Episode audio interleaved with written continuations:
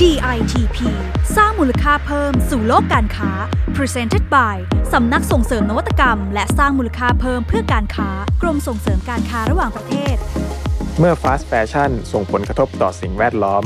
มาทำความรู้จักกับ Renim Project แบรนด์ streetwear รักโลก ที่หยิบเศษผ้ามา upcycle ให้เป็นของมีสไตล์ ใน DITP สร้างมูลค่าเพิ่มสู่โลกการค้า สวัสดีครับคุณผู้ฟัง วันนี้เรามาอยู่กับแขกรับเชิญคนพิเศษครับ เป็นดีไซเนอร์ที่ทำงานออกแบบแฟชั่นครับที่เน้นเกี่ยวกับเรื่องความยั่งยืนครับ โดยหยิบเอาเสื้อผ้าแล้วก็ยีนเก่านะครับมา upcycle ครับทำให้กลายเป็นไอเทม streetwear รักโลกครับ แล้วก็พาสินค้าของตัวเองไปสู่รันเวย์ระดับโลกได้ครับ และมีผลงานโดดเด่นจนได้รับรางวัลด้านดีไซน์ยอดเยี่ยมระดับประเทศมากมายนะครับ อย่างเช่นรางวัล D-Mark Award และก็รางวัล BM Export Award ในปี 2019 ครับ นั่นก็คือ คุณโยทรงวุฒิทองทั่วครับ คุณโยเป็น Creative Director ของแบรนด์ Renim Project ครับ สวัสดีครับคุณโยครับ ครับ สวัสดีครับผม ทรงวุฒิทองทั่วนะครับ ครับ ก่อนอื่นครับ ผมอยากให้คุณโยช่วยเล่าที่มาที่ไปของแบรนด์ให้เราฟังหน่อยครับว่าแฟชั่น ความยั่งยืนแล้วก็ยีนส์ครับสามสิ่งนี้มารวมกันเป็นแบรนด์ Renim Project ได้อย่างไรครับ ก็ถ้าในเรื่องของแฟชั่น ความยั่งยืนและยีนเนี่ยทำไมมันมารวมกันเป็นแบรนด์ Renim Project ได้อย่างไรนะครับ ก็คือ จริงๆแล้วเนี่ยเรามีเป้าหมายเรื่องโลกร้อนเป็นหลักครับ ผมเองเนี่ยอยู่ในวงการแฟชั่นเนี่ยมา 20 กว่าปีแล้ว จน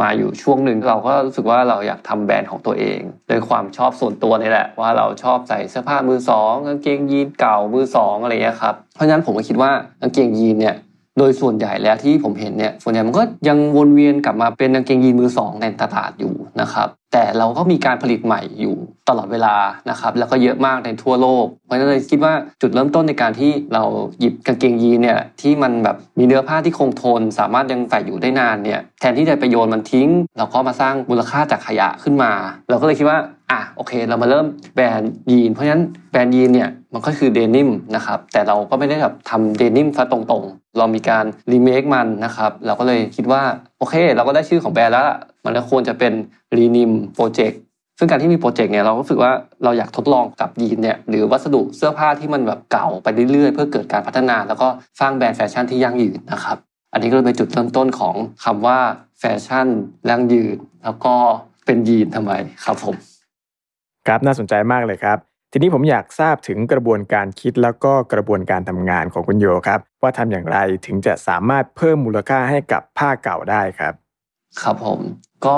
จริงๆแล้วการที่เราเอายีนเก่ามามาทำในผลงานของแฟชั่นเนี่ยเราก็จะมีการวิธีการที่เราจะต้องแบบมากกว่ากระบวนการของการผลิตเสื้อผ้าทั่วไป คือการที่เราจะต้องแบบเอากางเกงยีนเนี่ยมาเลาะก่อน ถึงจะเอามาทำชิ้นใหม่ได้เนี่ยครับมันก็เป็นวิธีการทำแนว deconstruction นะครับ โดยที่เราก็จะมีวิธีการแล้วก็แนวคิดในการที่จะทำก็คือเรียกว่า remake reduce แล้ว redesign นะครับ ตรงนี้มันคืออะไร มันก็คือ การที่รีเมคเนี่ยมันคือการที่เรานำมันเกงยีนเก่าที่มันยังไม่ย่อยสลายไปเนี่ยครับทำไงก็ได้ให้มันเกิดเศษให้น้อยที่สุดก็คือเอาเอาพวกนี้แหละมาทำเป็นสินค้าใหม่ แล้วก็เศษพวกนี้เราก็ยังไปทำให้มันหมดไปด้วยการทำซิโลเวสด้วยเป็นผลิตภัณฑ์อื่นๆอีกนะครับมันก็เลยเป็นวิธีคิดการคิดว่าเป็นรีเมคยังไงนะครับแล้วก็การที่เราพูดว่ารีดิวช่วยก็คือการที่เราเราต้องลดการทำลายให้มันน้อยลงนะครับ ช่วยให้ผู้บริโภคมองถึงการบริโภคที่แบบมากเกินไปด้วย เพราะเราต้องการจะสร้างวงจรของ Circular CE Circular Economy เนี่ยให้มันเกิดเศรษฐกิจหมุนเวียนในระบบของมันนะครับ พยายามจะเอายีนตัวเก่าเนี่ยที่มันยังไม่สลายไปอย่างเงี้ยเอาทำไงให้มันกลับมาอยู่ในระบบ แล้วก็ลดทั้งวัตถุดิบ ลดการใช้พลังงาน ลดค่าแรง ทุกอย่างก็สามารถวนเวียนกลับมาใช้ได้ใหม่นะครับสุดท้ายก็คือการ redesign ก็คือการที่เราเอายีนเก่าเนี่ยมาสร้างให้เป็นสินค้าใหม่ที่ดู modern มีความทันสมัยนะครับ อันนี้ก็จะเป็นแนวความคิดของการที่เราทำสินค้าของ Renim นะครับ ส่วนใหญ่เนี่ยเราจะใช้วิธีการ upcycling โดยที่ยังใช้วัสดุดิบเก่าอยู่นะครับ ครับ และก็สิ่งหนึ่งที่หลายคนมองเห็นใน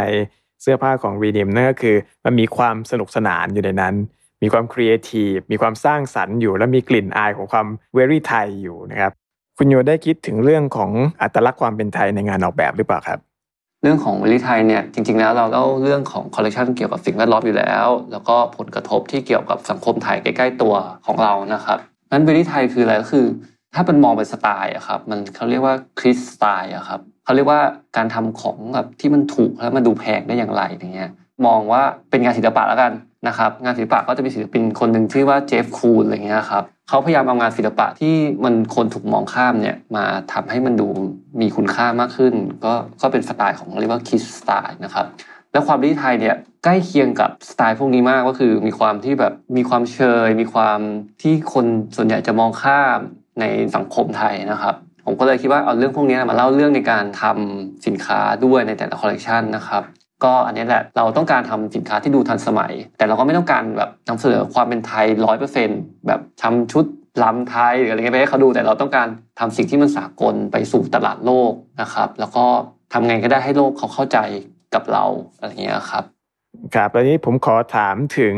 มุมมองเกี่ยวกับพฤติกรรมของคนที่เปลี่ยนไป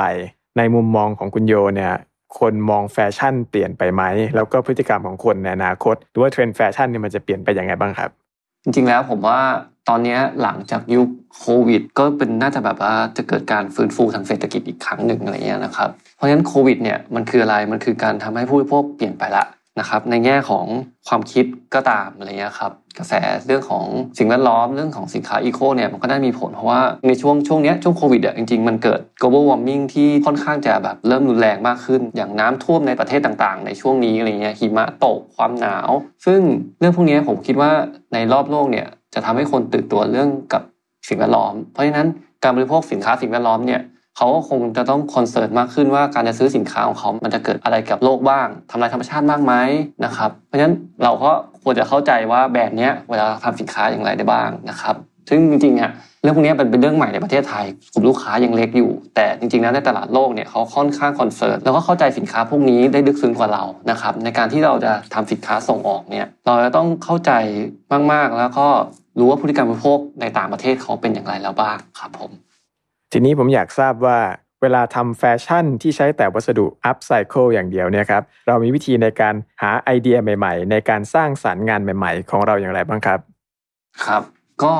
คือผมจะมองหาว่าจุดที่เราเริ่มเนี่ยมันคืออะไรใช่ไหมครับอันนั้นจุดที่เราตั้งวิสัยทัศน์ถึงแบรนด์ก็คือการที่จะช่วยลดโลกร้อน เพราะฉะนั้นเราต้องมอง core value ของแบรนด์ว่าเราตั้งไว้เพื่ออะไร เพื่อทำให้ผู้บริโภคได้รับสิ่งที่ดีขึ้นนะครับ แก้ pain point ของเขาคือให้ได้สินค้าที่ที่ดีนะครับแล้วไม่ทำลายโลก ผมก็เลยตั้ง positionตัวเองให้แบบเป็นสินค้าที่เป็น eco ที่แบบดู modern แล้วก็ ดูทันสมัยนะครับ เพราะงั้นเราก็โฟกัสกับการทำสินค้าของเราอยู่เสมอนะครับในการทดลองและพัฒนาผลิตภัณฑ์เสมอไม่หยุดนิ่งนะครับ เพราะฉะนั้นผมคิดว่าการทำสินค้าจากของเก่าเนี่ยมันก็สามารถพัฒนาไปได้อยู่เสมอ ถ้าเราไม่หยุดนิ่ง แล้วก็ใส่นวัตกรรมด้านดีไซน์นวัตกรรมด้านงานฝีมือ แล้วก็นวัตกรรมด้านเทคโนโลยีนะครับถ้าเราผนวกลงกันได้เนี่ยมันก็จะเกิดสิ่งใหม่ ๆ ก็ฝากไว้ว่ามันก็สามารถจะพัฒนาได้อย่างต่อเนื่องนะครับ ครับเป็นมุมมองที่น่าสนใจมากเลยครับ คิดว่าน่าจะเป็นประโยชน์กับนักออกแบบแล้วก็ผู้ประกอบการที่สนใจไอเดียเกี่ยวกับการทำงานเพื่อความยั่งยืนนะครับ ต้องขอขอบคุณคุณโยทรงวุฒิทองทั่วครับ ที่มาร่วมแบ่งปันมุมมองความคิดด้วยกันในวันนี้ครับ ครับผม และสำหรับ EP นี้เวลาได้หมดลงแล้วครับ แล้วพบกันใหม่กับประเด็นที่น่าสนใจ เกี่ยวกับเรื่องของงานออกแบบ นวัตกรรม และก็ธุรกิจใน EP หน้าสำหรับวันนี้ลาไปก่อน สวัสดีครับ